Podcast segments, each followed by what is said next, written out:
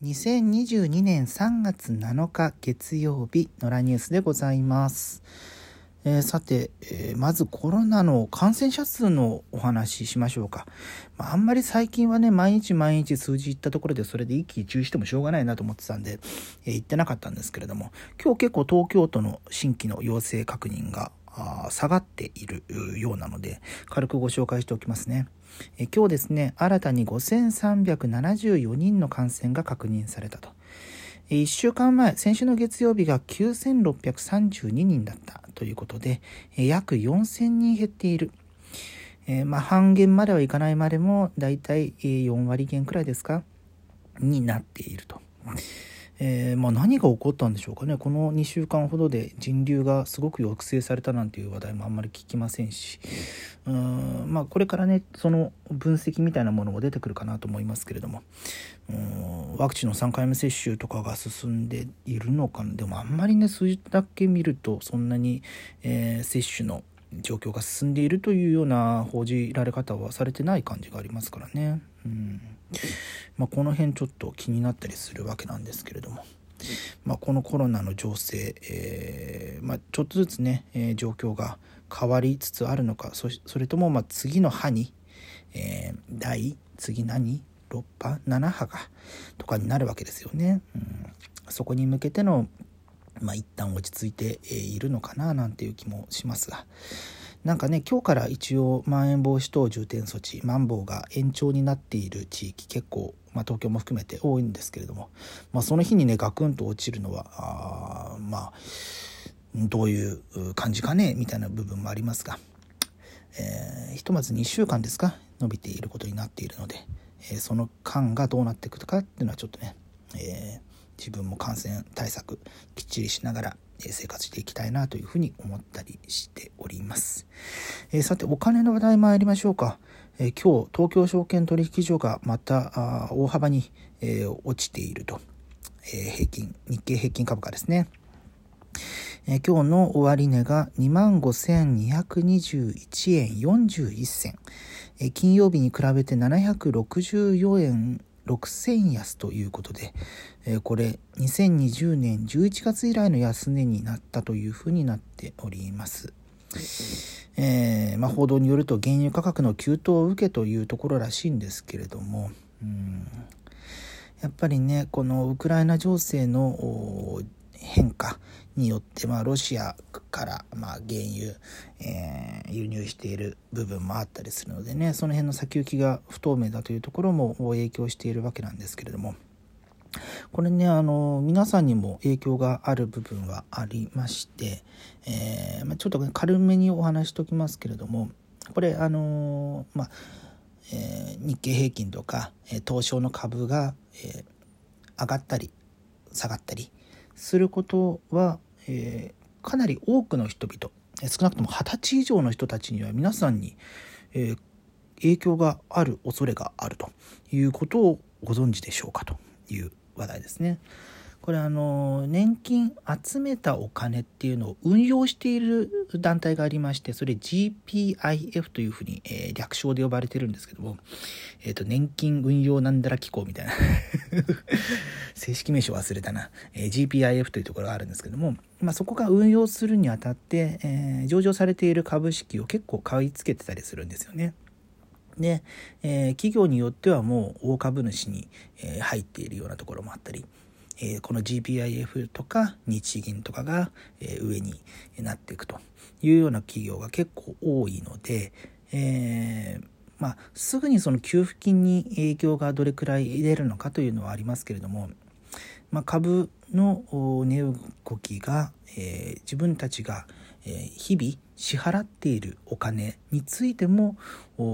影響が出ている可能性があるということはですね、まあ、それだけ切り取っても結構この世の中とつながっているなっていう関心事になりますよね。うん、そういった面でもちょっと調べてみると面白いですよこの GPIF とか。えーまあ、運用の方法としてはインデックスファンドと似たようなものなんですけどもこのインデックスファンドっては何ぞやみたいなこともねまた、えー、今度ちょっと時間を改めて、えー、ご説明させていただこうかなと思いますがそう一応ねあの私あのファイナンシャルプランニング技能士2級いわゆる FP2 級を、えー、昨年取得しましてなので、えー、お金については多少はね 人よりは多少は詳しいはずなので その辺のことも交えたお話今後できたらなというふうに思ったりしますと、えー、いう流れの中で、えー、お金の話題、えやっていこうかなと思うんですけれども、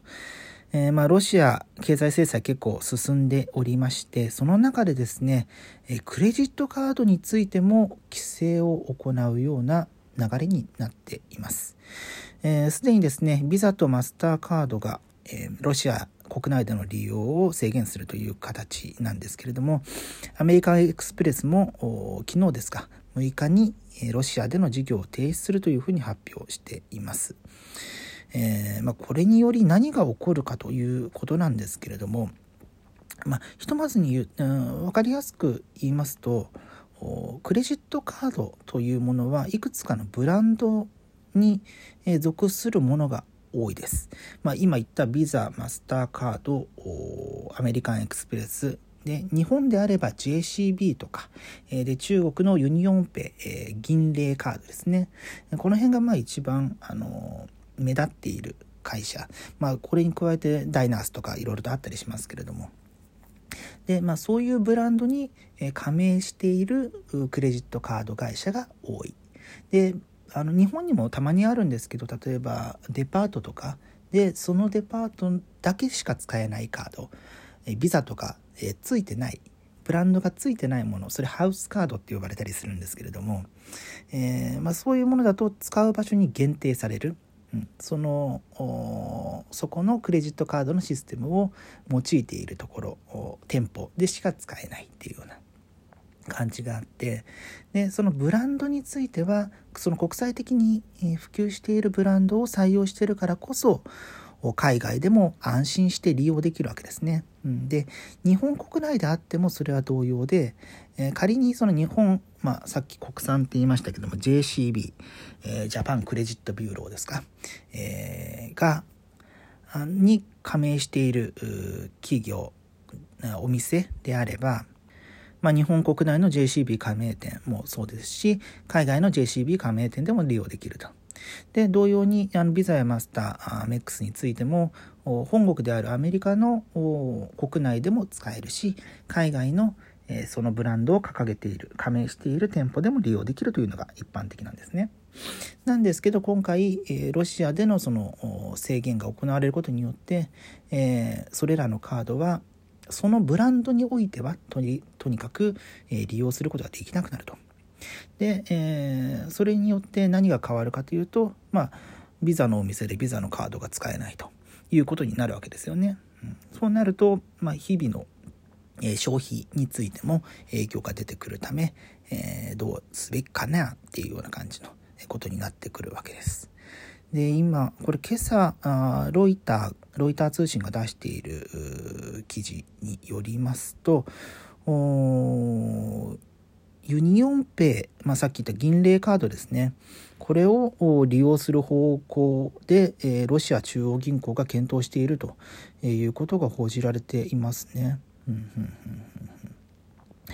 まああの銀霊は今も言いましたように中国の資本ですので、まあ、中国とロシアの関係性からして、えー、そのアメリカ資本のビザやマスターや、まあ、そういうところと組むことができなくなった以上、えー、そちらに舵を切るというのは、まあ、分かる流れではありますよね。まあそうなんだろうなというような気もしますけれども。まあ、これに関し対してユニオンペイの方がどのような対応を行うかということも、え今後ね動向が注目されてくる形にはなりますけれどもね。うん、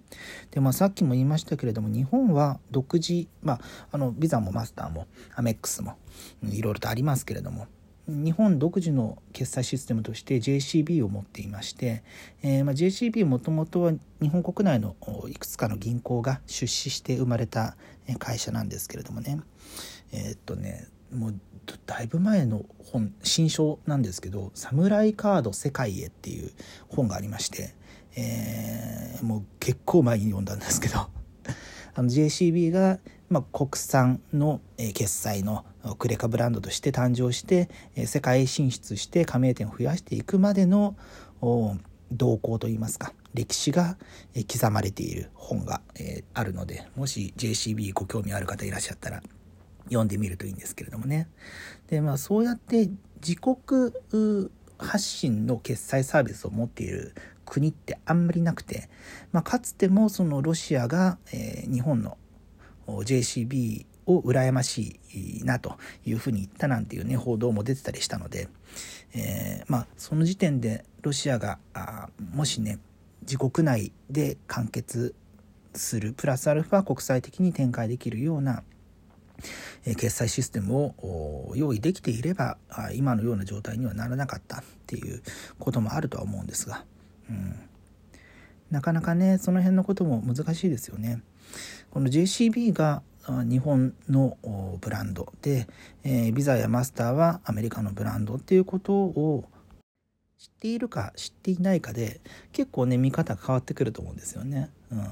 まあ、最近のお店はねあの一括でどのブランドも使えるようなシステムを導入してることも多いですけどもね、うん、よくお店の窓に貼ってあるじゃないですか。あどこのブランドなんだなみたいなことを思いながら、えー、今亡くなった KC とかね国内審判とか、えー、いろんな会社のロゴマークを見ながら、えーあここはこういうカードが使えるんだなというふうに思いながらね、えー、思いを馳せるっていうのも 私のような、えー、決済マニアにとっては楽しみの一つだったりするわけですが、まあ、こうしたその日々の生活からも